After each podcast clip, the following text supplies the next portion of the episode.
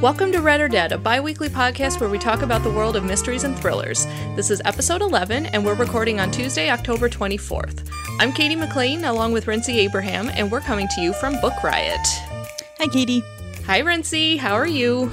I'm doing all right, having computer issues, as you are aware. Not you, Katie, and not you, the listener. Hopefully, everything will go smoothly this time. Fingers crossed. Um, but other than that, how is uh, how is your week? Are you are you gearing up for Halloween? Um, I'm not really a huge Halloween person in the sense of like I don't really gear like I don't dress up anymore. Um, mostly because I just don't go out of my house. I mean, like for Halloween, not in general. I do leave my house. Um, my gearing up for Halloween is mostly you know buying candy and then also getting ready for the day after Halloween when I can buy all of the discounted candies. Yeah, that is that is a beautiful day. Like I I go to Target and then snatch up everything that's not I mean, usually you have kind of the crap candy left over, the ones that, you know, yeah. the, the ones that you throw out as soon as you get home. But sometimes you get lucky and get like, you know, like a bag of Snickers for 50% off. Yeah, like what you need to like the key is always to look for the stuff that has like the Halloween packaging on it because they can't like keep that forever. Like obviously the stuff that's just like general candy bags, like they're to keep that and just reuse them, but you got to find the stuff that's like Halloween themed because that's always the discounted stuff. So if you can find like a decent candy that has Halloween like wrapping on it, then you're solid.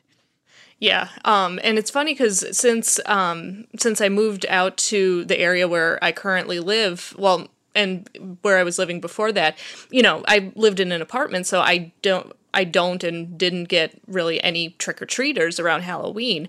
Um, but my parents, um, in their old house, they moved to um, they moved to a new house last year. That's um, that's very much secluded. Um, but their but their old house, it was just on just a straight block of houses. Like it's prime trick or treating area uh, prime trick or treating area and our town is weird because they do trick or treating the on Halloween mm-hmm. whereas every other town in the vicinity does trick or treating the Sunday before Halloween. Like yeah. literally every other town in the vicinity. So everyone comes to our town and my parents' old neighborhood because it's such prime trick or treating. It's such a such a prime trick or treating trick or treating block um, that my parents, my mom estimates like they'd get probably 500 kids. Holy cow. Yeah, and we're not even like we're really far from and my parents are far from like Chicago or anything. They are in a tiny little town. It's like 6,000 people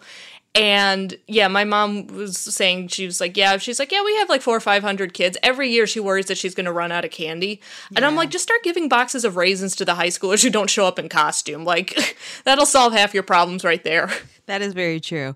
Yeah, my neighborhood, like I live in a subdivision, subdivision, and so when I was growing up, it was like peak kids in this neighborhood. And so there was this theory that if you went to every single house in our subdivision, you would get a sleeping bag, or not a, sorry, not a sleeping bag, a pillowcase full of candy. I was never able to do it because you get so tired. And like by the end of the night, uh, a lot of houses run out of candy.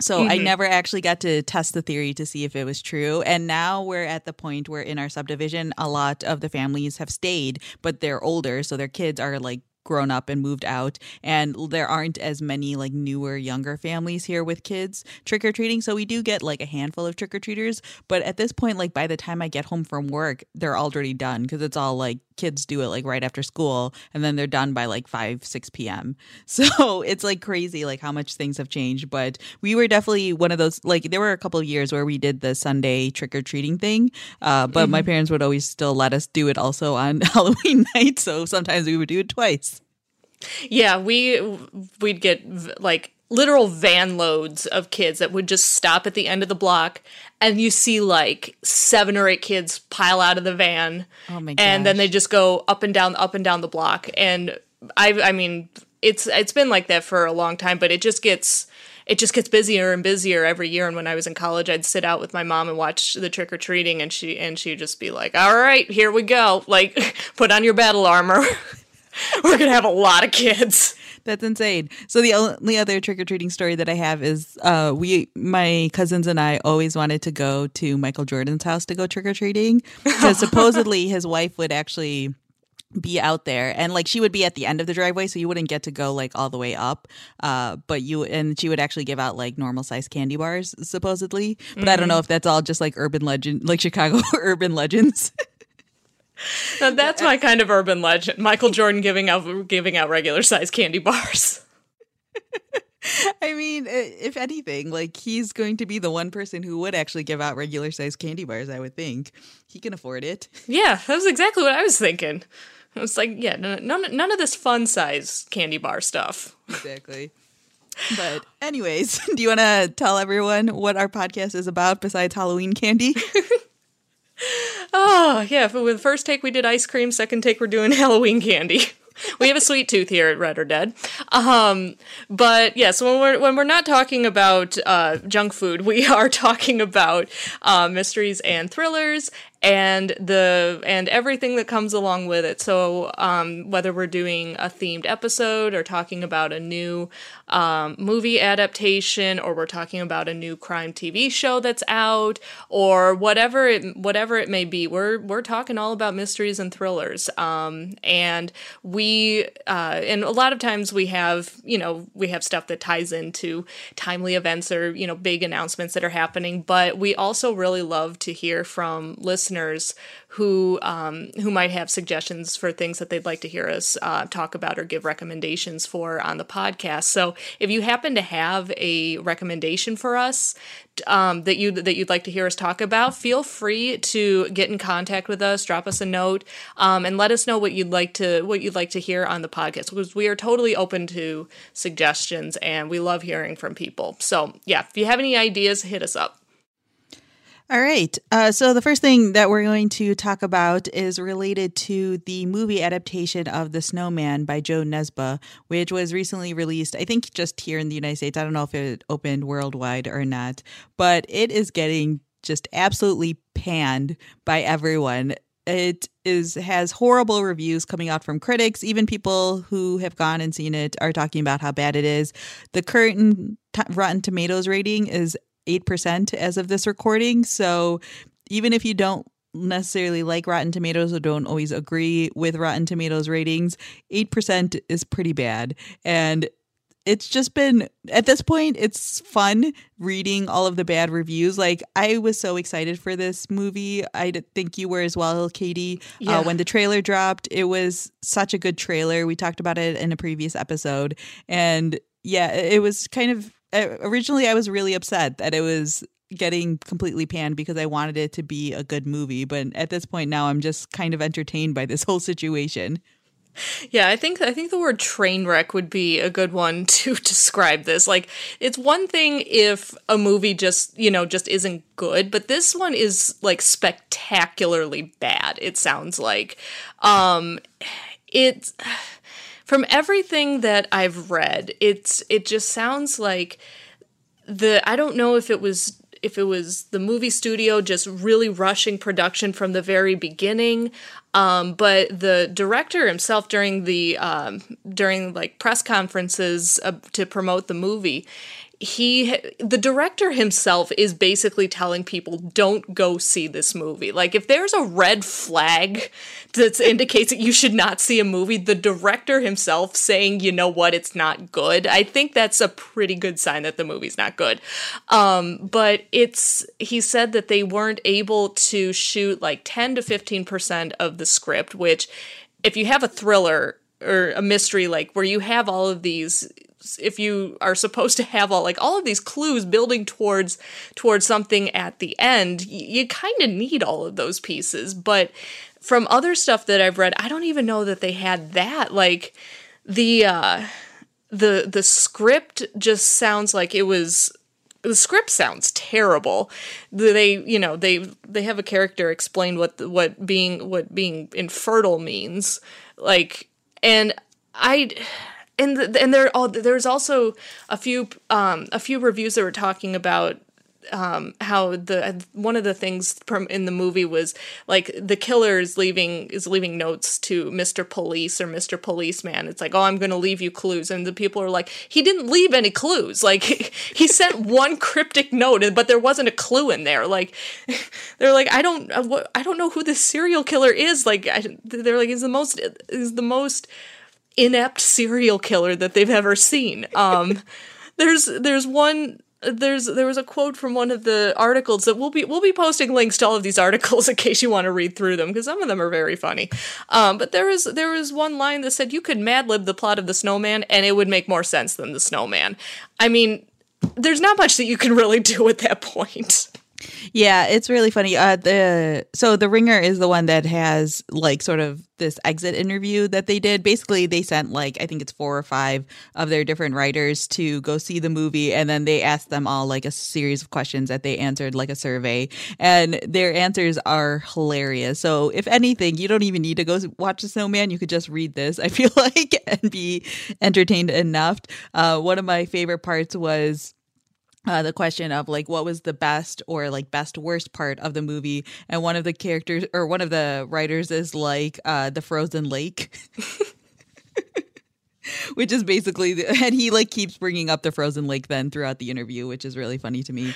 Uh, but yeah it's just i feel like the entertainment for this movie is now just coming from the fact that everyone is just completely panning it and everyone's just making all of these jokes about it. Um, i follow different a bunch of different like critics on twitter and so there was one guy who was like asking questions because he hadn't seen the movie or read the book. And so he was just asking, like, with so there's like a scene where or you can see like there's like a person with like a snowman head and so he's basically like so is the killer uh replacing the heads with a full snowman head or is he just packing snow around the face of a person?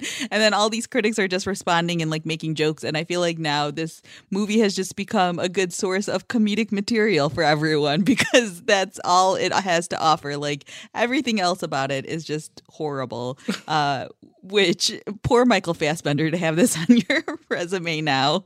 But I'm assuming this is he had very little to do with why it's such a train wreck. Yeah, I, I feel like this is going to be one of those movies that ends up having a really solid drinking game made for it. Oh my gosh. Or I want someone to do like a new cut of it where they make it into like a comedy or something. You know, like those like YouTube things where they like recut a movie and it sounds, mm-hmm. seems like a completely different genre. I would watch that. Yeah. And I really I really hope that this that for people who have not read the book, I really hope that this does not turn away people from trying the book because I know, we talked about the trailer on an earlier show and we talked about the book. The book itself is fantastic. It's really it's really well written. It's dark, it's gritty, it's creepy. It's a really really solid Scandinavian noir mystery. Um, so if you haven't read The Snowman, please do not let the movie uh, take away from that. Like seriously, just just read the book and forget that the movie that the movie was made and you'll be just fine. Yeah. Um, maybe a little disappointed that you don't get to see it in film adaptation, but I mean if this is the results we're going to get, I think we're all better off. Yeah, I was kind of hoping that I mean and maybe like I'm sure the studio was too. Was like if this what did well, then there would be more Jo Nesbø books ad- adapted into films. But I don't see that happening anymore. oh yeah, or we just gotta get someone who knows their stuff in a movie studio that's not gonna is not gonna you know speed everything everything through production too fast um but yeah let let this be like let this be a, a lesson learned for for filmmakers and and production studios. This is what happens. Like we we can get some really good adaptations, but this is what happens when you don't when you don't pay attention to the source material or you or you just rush everything and just, you know, attack on a bunch of famous names and hope that'll that'll save the movie cuz it won't. And we will all be very sad. Yeah, I mean, I'm just hoping. I I don't even know what to hope for in the future. Just do, just do better, Hollywood. just just do better. Sincerely, everyone. I mean, that could just be a letter to Hollywood about a lot of things. Let's be real. Oh God. yeah, but that's that's that's an entirely different discussion for an entirely different podcast. Yep. all right, well, let's move on to something happier. yeah. Um, so the other thing that we kind of wanted to talk about is that since you know it is halloween week when this episode drops it's going to be halloween weekend. So we decided to do a little bit of like a halloween themed discussion uh, talk about maybe some halloween thrillers and mysteries. But this turned out to be kind of an interesting experience for both of us because there aren't like when you think of halloween you think of something like scary and eerie and thrilling and whatnot. But surprisingly, like there aren't really a lot of mysteries that have to do with Halloween. Um, so personally, if I'm wanting to do sort of like Halloween reading, I don't necessarily go for something that has to do with Halloween specifically. Like I don't even go for stuff that has like witches or ghosts or anything like that. I just go for something that might be slightly eerie or creepy or have sort of like a cold feeling to them as opposed to something like Halloween. I'm putting air quotes around the word Halloween that you can't see because this is a podcast. Um, Halloween specific to the book. So I don't know, Katie, how do about you? What do you go for when it comes to like Halloween reading? Yeah, I'm pretty much I'm the same. I mean, I'm all about creepy, spooky, scary, eerie, atmospheric. Um like if I'm if I'm picking a Halloween mystery or thriller novel, it's probably going to be something that's like set in the woods or just has just kind of that just that cold fall feel to it not nec- not specifically halloween themed um like it's not going to be it's not to be a book that has you know jack-o'-lanterns on the cover or anything like that but I know that there are a lot of readers that really enjoy these types of themed mysteries. Um, I when I was looking for um, a possible a possible book to talk about for this episode, you know, most of the books that I was coming across were cozies, which you know makes sense. So with the the way cozy mysteries are written, there's a lot of room for different, you know, whether it's different occupations or hobbies or holidays. I mean, you can really, you know, you you can really have a lot of themed mysteries. And my boyfriend's mother, she loves holiday themed cozy mysteries. She calls it homicide for her homicide for the holidays collection. And she has she has Halloween themed mysteries that she puts out in the fall, and she has a ton of Christmas themed mysteries that she that she puts out um, around Christmas time. And uh, I actually I've borrowed her idea to, when I do book displays at the library for the last few years. I've done a homicide for the holidays uh, book display, but you know she she really loves those those types of you know fun, cute, cozy mysteries. Um, but we've I've, when I was picking a book to read, I mean, we've recently done a cozy mystery episode, and I was like, oh, I want to try something different. so um, I was able to find a non cozy mystery, but why don't you talk about? Um, why don't you go ahead and talk about your giveaway, or not your giveaway? I'm sorry, I read down the, our, our agenda notes. So why don't you talk about the book that you picked for for this show? Yeah, so the book that I picked feels like it could kind of be a cozy mystery, but it's not really a cozy mystery. It's Halloween Party by Agatha Christie. So it's a Poirot novel that takes place kind or it starts off at a Halloween party. And like when you read the cons- like the synopsis of it, it sounds kind of insane. Um this is one of the later Agatha Christie books, uh, so this isn't like her best by any means, but it's kind of fun. It takes place again at a Halloween party and it starts off with this girl who I think she's only a teenager and she's at this Halloween party with her friends and she's talking to them about how she says that she saw someone get murdered once and no one at the party believes her. They just think she's like telling the story because it's around halloween and she's trying to freak them out and like she's pulling their legs etc etc so she leaves the party kind of upset and then a couple of hours later she's found dead inside one of those like barrels that you use for apple bobbing and so Poirot is called to figure out what happened to this girl, but he also has to try to figure out whether or not she was telling the truth about seeing someone who was murdered. And if so, then he has sort of like two mysteries that he's trying to solve. So this, again, it's starts off at a Halloween party. It doesn't take place all on Halloween. Uh, so it's not like a full Halloween story, but I think it's kind of just a fun one to set the mood or to get you in the mood if you want to read something that takes place on Halloween. And obviously, like it's a Poirot Agatha Christie. So, you know, it's not to, it's not, again, it's not the best. And if you haven't read Agatha Christie before, do not start with this book because I think it's a little bit formulaic. Um, it doesn't have sort of like the fun aspects of Agatha Christie books, in my opinion. But uh, if you have read Agatha Christie before and you like Poirot specifically, then I think that this is uh, one that you can pick up around the Hallow- Halloween season or this time of year and just kind of have some fun with uh, like fun detective mystery. Yeah, and um, when I mentioned earlier when I was picking when I was trying to find a book that I wanted to read, this this was on my list of possible of possible books to pick, and then I saw you had picked it. I went, oh, good thing I didn't pick that one.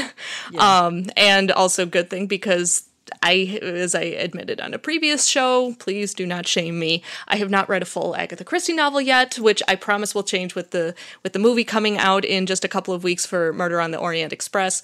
Um, but I'm glad I did not pick this one because you know if I want to, if if I'm gonna start uh, my first Agatha Christie novel, I want it to be a good one.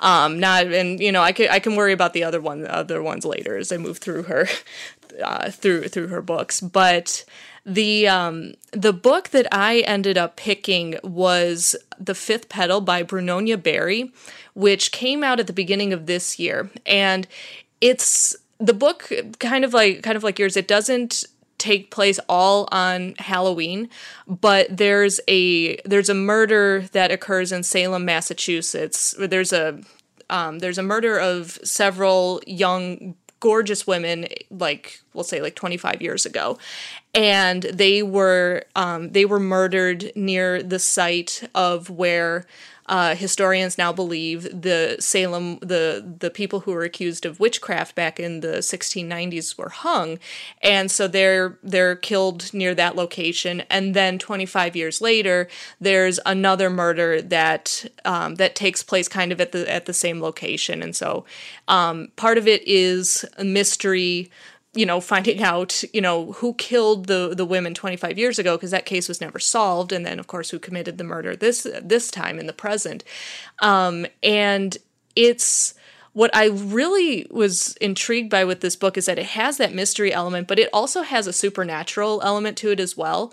Um, I mean, obviously, there's talk of witchcraft, both, you know, historical witches like the Salem witch trials and the people who come to Salem, Massachusetts that, you know, that are practicing witches like who actually live there. So you have that that witchcraft element, but then you also have a supernatural element because uh, the woman who was originally accused of committing the the the first set of murders um, she was never charged, but she said that um, that a banshee killed them, like so that there's this dark spirit um, residing in the woods, residing in her that that killed these these people, and that's you know kind of still there, and it's got a really great creepy cold fall feel to it, kind of like I mentioned before.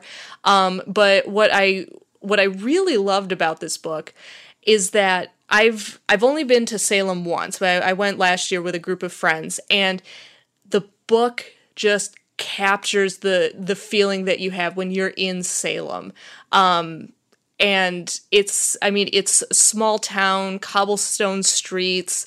Um, I went to I can't remember I can't remember if that was Proctor's Ledge um but I, there's they have they have a memorial to like with different benches and um, in like this little courtyard where it lists the different uh, the names of the people who were accused and hung for witchcraft um, back in the 1690s. We we visited the spot the spot where they believe that the the hangings occurred. Um, it's near a Walgreens now, which which is kind of kind of weird. Um, but you really get this just get this old spooky sense when when you're when you're in Salem and you you get you know it's a coastal town you just feel the history there um and like there is something there's something a little little magical in the in the air when you're there and I th- I haven't finished the book yet, um, but I'm about a third of the way through right now. Um, but it's just such a great atmospheric read that I just thought it would be it would just be a perfect suggestion if you're looking for something, you know, something something kind of spooky but not so not so spooky that you're going to have to like put the book in the freezer or anything like that. Um, so if you're looking for something along those lines and like I said it does parts of it do take place actually on Halloween. So it is de- so it is it is typically or uh, technically Halloween themed for this suggestion. Um, but yeah, if you're if you're looking for a book like that, I would definitely pick that one up, and that is the uh, the Fifth Petal by Brunonia Barry. That actually sounds a really good Halloween pick. Like I would really now that I'm hearing you talk about it, I'm like, hmm, I might have to go to my library and see if they have it. yeah, and I knew about this book, but I didn't realize like I don't remember how I, you know, put two and two together and be like, "Oh, this would be a good one to to talk about." I'd have just I just remembered it and I was like, well, you know, it was in Salem. I'm like, maybe it takes place on Halloween. And I looked up the synopsis and went, bingo! Okay, that's the one we're reading. Perfect timing. It was meant to be. All right. So, why don't you talk? I was going to say, before I get into the new releases, how about you talk about our awesome sponsor giveaway? Yes, I definitely will. So, the people at Book Riot are wonderful and they do lots of giveaways on the website. If you don't check out bookriot.com on a regular basis, I highly recommend doing so uh, for many reasons, but especially because they do a lot of giveaways and they are doing a very big one right now. They are giving away a $500 gift card to the bookstore of your choice. And that means it could be Amazon gift card, it could be a Barnes and Noble gift card, it could be to your local independent bookstore, um, wherever you buy books, they will give you a $500 gift card to uh, buy books. That's like a year's or so, depending on how many books you buy in a year worth of reading. Um, this is open internationally as well. So if you do not live in the United States, do not fret. You are allowed to enter as well. It's open until the end of November. November 26th is when it officially closes. So you have a little bit of time, but definitely just sign up as soon as you can, just so you don't forget. If you want to sign up, you could head to bookriot.com slash bookstore giveaway. And if there will be a link to it in our show notes as well, in case you don't remember that or you're like in the car right now and so you can't enter right now. Uh, but you definitely should enter. It's you know, completely free. All you have to do is sign up for the giveaways newsletter, which in general is probably a good idea to sign up for. Um, as people who work for Book Riot, we are not eligible for any of the giveaways that they do on the site, which is really unfortunate because they give away some really good stuff, including this $500 gift card. Um, so again, you can head to bookriot.com slash bookstore giveaway to sign up for this $500 gift card. Um, and again, they're just doing it for free. So feel free to enter and check it out. And good luck to everyone. Yeah, this is a really awesome giveaway. I whoever whoever wins, well, I know whoever wins is going to be super excited, but I'm super excited for whoever wins. yeah, like part of me wants to know like I want to see what books they end up buying with the gift card, even though I know that won't happen. But I think it would be really interesting to see like someone tracking like what books they end up buying with a gift card. Because I feel like when I get a gift card, I like buy different books than when I'm necess- like than when I'm spending my own money because sometimes I'll like splurge a little bit more and I'll get like maybe like a special edition of something or something along those lines and I wouldn't necessarily like get that with my own money all the time. Yeah, I think that would be really cool. Um, okay, so let's. Um, I'm going to jump into some new releases, and as I was mentioning to you, um, before we started recording, that the the new releases are getting we're getting to some a little bit slimmer pickings towards the end of the year as you know the new uh, the fall releases are starting to drop away. We don't get as many new releases during the winter, um, but we do have some re- uh, some really interesting sounding books that are going to be coming out um, in the uh, first week of November. So um, the chronologically, the first book that um, I want to mention that's going to be coming out is called "Convenient Suspect: A Double Murder, a Flawed Investigation, and the Railroading of an Innocent Woman" by Tammy Mal. Or Mal, I'm not sure. It's M A L. And that book comes out on November 1st. And it tells the the true story um, in uh, December of 1994, Joanne Katrinak and her three month year old or her three month old son Alex went missing from their Pennsylvania home, and four months later, their bodies were found in the woods, and the police would launch a three year investigation that ultimately led to the arrest of a woman named Patricia Lynn Rohrer, who was a young mother but who had never met either one of the victims. But she was, um, but she was charged. It was actually Pennsylvania's first use of mitochondrial DNA evidence in a criminal case, and uh, Patricia Rohrer was tried very quickly tried, convicted, and sentenced to life in prison, but without parole. But now the book um, is asking: Did the jury make the right decision? Is she guilty? And they take a look at new evidence that's continuing to surface, including allegations of evidence tampering um, that suggest that she should not, you know, she should not have been charged for this crime. So if you're a fan of, like, if you listen to Serial, um, or if you're just a fan of true crime in general, this would be a really um, interesting book to uh, to pick up. It has a lot of new information that's never been made public before, um, from documents and police reports and FBI files. Um, lots of interviews and phone calls and visits with Patricia Rohr. Um, it really puts together a new um, a new a new uh, idea of what of what actually happened to uh, Joanne and her son Alex. So um, so yeah, I'm super. I'm into true crime, and this sounds really this sounds really interesting. Um, especially if you know if the if it ends up showing that you know she did not commit the crime, and if that can if that can bring her and uh, can get her sentence overturned, you know that that would be really interesting. So if you're into true crime and stuff like that, um, you'll want to pick up "Convenient Suspect" by Tammy Mall, and that is released on November first.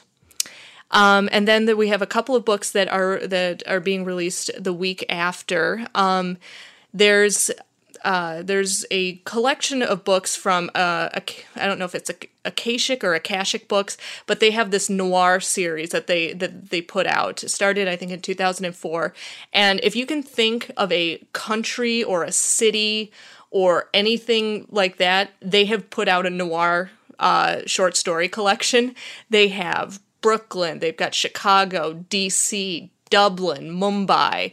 Um, I mean, literally all over the world. And then on November 7th, they um, their newest collection of noir short stories is coming out. Uh, it's Buenos Aires Noir, uh, edited by Ernesto Mallo, and that comes out on November 7th. So if you are a fan of noir fiction, or even if you're not, like me, I'm not typically a fan of noir, but because there's such a diverse range of cities and areas that they that they've collected into these anthologies. Um this would be a really a really great uh, collection to pick up. Each story is set in a distinct neighborhood or location within the city of the book, so you really get a flavor for the different areas and uh, cultures and neighborhoods that make up these different cities. Um, and just in general, they uh, the book talks about how Buenos Aires is a city of contrasts and contradictions, always on the edge of chaos, where multimillionaires and the des- and the destitute anxiously coexist in close quarters, um, which to me just sounds that just sounds fantastic. Um, so again, if you are a noir fan, or even if you're not and just want to get a taste of some really interesting international uh, mystery writers, um, this collection, uh, Buenos Aires Noir, by um, edited by Ernesto Mallo, would be a great one to pick up, and that comes out on November seventh. And then also on November 7th uh, is the book Heather the Totality by Matthew Weiner. Um, and this is his this is uh, Matthew Weiner's debut novel about family power and privilege. But you may recognize his name as the creator of Mad Men. So that right there, I think, is just is just a great a great draw. Um, the the basic premise of the story: Mark and Karen Breakstone have constructed the idyllic life of wealth and status they've always wanted, and that just made complete by their beautiful daughter Heather. But they're still not quite at the top. And when the new owners of the penthouse above them begin construction, an unstable stranger enters their lives and threatens to destroy everything they've created. And for me, I love a good domestic thriller, especially if it's full of rich people problems. um, and so this one, especially, I was going to say, if it's coming from the creator of Mad Men, you know it's it's going to be pretty interesting. And I think I think I saw that the page count for this book is really small. Like it might be under 150 pages. So my my intuition is telling me that this is going to be like a short but really powerful debut novel that, you know, packs a punch. So if that sounds like it's up your alley, definitely want to check out uh, Heather the Totality by Matthew Weiner. And again, that comes out on November 7th. Yeah, I'm really interested in the noir series. I haven't read any of them yet. I kept seeing the Chicago one because obviously we live in Chicago, so that I kept seeing that one at like different bookstores. But the Buenos Aires one actually sounds like the most interesting. I don't know if it's just because like I'm more interested in like international cities. Like I feel like it adds some new flavor to uh, mystery stories. Uh, but yeah, I kind of really want to pick that one up. Yeah, and like I said, I'm not typically a fan of noir, but but like I said, just seeing how broad the spectrum of books that they're that they're offering for for this series. I mean, there's there's dozens of different books, and I'm like, okay, if I'm gonna you know if I'm gonna dip my toes into noir, this feels like a great way to do it. Yeah, for sure. All right. Um, so to wrap things up, we can move on to what we are currently reading and or in what we've uh, recently finished.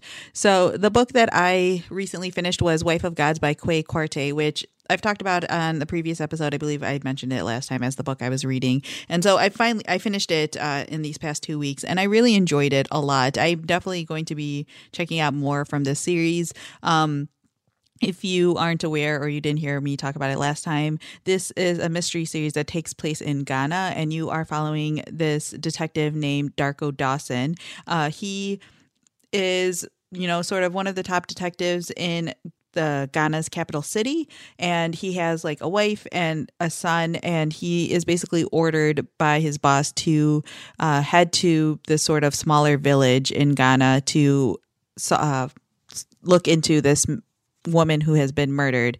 And so it's a really, really interesting series partially because like it's a good mystery book but partially because like it very much involves like the culture and the way of life and just everything that's happening in Ghana which is so different obviously than what's happening here in the United States because there are people there who still believe in things like witchcraft and um sort of like these elders who have like special abilities or powers to like heal and things like that. Um, there's definitely this sort of like juxtaposition between uh, the detective who like lives in this major city and is very much like a straight ahead detective sort of guy and like all of these different village people who have like sort of different points of views on like how police work is done and how you handle different crimes and how you talk to different people. Um he definitely butts heads with a lot of the different police officers um and he gets into a little bit of trouble with that. Um, it also the woman whose murder was basically like a promising medical student and so a lot of it has to deal with like what she was telling like the different villagers and um whether or not that came into play with her death. Um, but the main detective, Detective Dawson, is also a complicated character as well. Um, he has like a son who's sick, who he's like forced to leave uh, for a significant portion periods of time because like he's working on this case and so like part of it's about like his like relationship with his wife and his son um and so yeah it's just a really interesting series i think that if you're someone who likes just like straight up mystery books, I would highly recommend checking these out, especially because it has just like a different flavor and a different sort of storytelling technique because it does take place in a completely different country. Um, I'm not sure how many books are out from in this series, but I know that there's at least like three or four. Um, so I'm definitely planning on continuing on with the series. And again, the first one is called Wife of Gods by Kwei Quartey. And then the book that I'm currently reading, I'm not reading any like typical mystery thriller books at the moment. The book that I picked up recently is actually Rebecca by Daphne du Maurier, which is a mystery, but it's sort of like a gothic book. I picked it up because again like we were talking about at the top of the episode what like during this time of year i like to pick up things that are slightly more atmospheric um, and this is sort of like a classic gothic novel that has like a bit of a mystery element to it um, it's reminding me a lot of jane eyre and i think it's just because there's this whole sort of mystery around the husband character in the story. So, in case you aren't aware, um, in the story of Rebecca, you're following this sort of unnamed narrator who is a relatively young woman. Um, she's on vacation in Monte Carlo and she ends up uh, meeting this man who's there and like she sorry the young woman is there like accompanying another older woman like her job is basically to be someone else's companion. Um, so she's like going on vacation with this older woman. And so this older woman is aware of this man who's there who is like known among society. He's very rich and wealthy. Um, and so the older woman was like trying to get his attention, you know, in order to possibly like marry him and whatnot and like move up in society. But the narrator is actually the one who ends up uh, catching his attention. So they end up getting married very quickly while on this vacation, and he takes her back to his like home called um, Manderley or Manderley. I'm not exactly sure how to pronounce that. Uh, but the entire thing is sort of like haunted by his previous wife, and his previous wife is named Rebecca. And so he doesn't really talk about her very much. The narrator doesn't know anything about her. She's just trying to like pick up any information that she can from like the help and like the neighbors and other family members and trying to figure out like what exactly happened with her. Why is everyone so like secretive and not really talking about it? Um, it's a really good book so far. I'm only about a third of the way through, I think, so far. But it's really, really great for this time of year if you want something like cold and atmospheric and has sort of like a slight eeriness to it. Then I definitely recommend this book. And I think it's kind of nice to have a little bit of a twist on the mystery too because this is more like a classic but it has like that mysterious element to it. I honestly have no idea where this story is going to go which i think is always just a lot of fun when you're going into a book. I surprisingly know like very little about it um, other than a lot of people really love it. Um, but yeah, I'm really enjoying it. And again, that's Rebecca by Daphne du Maurier. If you haven't checked that out one out yet already. Yeah, that one's been on my list for a while to read. Um, that I haven't gotten around to it, and like I know enough about the story that I can recognize like its influences in other movies. Um, but yeah, I haven't actually read the book itself, and that that's one that's always kind of been hovering on my to read list, but it's never been bumped up to the top. So I'll be interested to hear what you think of it when you finish it. Um, as far for me, I've, kind of got a lot of books in the air right now. Um, I did finish uh, reading a book which I mentioned a couple episodes ago, "The Devotion of Suspect X" by Keigo Higashino, and that's a it's a Japanese mystery novel. Um, the mystery is well, there's um, there's there's a woman and her daughter, and they are kind of being uh, being harassed by her ex husband, who is um, he's selfish, he's greedy, he's abusive, um, and she just she's trying to get away from him. She's trying to get him out of her life, but he kind of keeps following her. And one evening, he comes to her. He finds he finds her at her house, and he comes there to ask for money. Um, but things escalate, and uh, she ends up killing her ex-husband. This is not a spoiler. It's you know in chapter one. It's I think it's mentioned on the back of the book. Um, it's so that happens at the very beginning of the book. Um, and so she's freaking out, you know, what do I do? And uh, her neighbor who lives next door to her uh, hears the commotion and he comes over to help actually um, because he's kind of harbored this this longing for this this woman for a long time kind of like an unrequited love or you know uh, uh, just he's just kind of like been loving her from a distance for a long time, which in itself is kind of creepy as well. But he he helps her and her daughter because her daughter was involved as well. He helps them create an alibi. He helps he helps uh, dispose of the body. Um, so you find out you find out all about all this at the beginning, and then the book kind of goes back and forth between um, between the wife uh, the neighbor's point of view, and then the detective who has been assigned to the case to find out what happened what happened to uh, to the man because his body is eventually found on the banks of a river, and so the the police are trying to figure out what exactly happened. Um, so it kind of it kind of goes back and forth. Um, and even though you know who killed him, you don't we don't know everything about the crime. So there is there is still a reveal at the end. Um, and obviously i will not go into what it is. Um, i did i have a couple people when they found out i was reading it went oh the ending is great. And i have to say i um i did not see the the ending coming.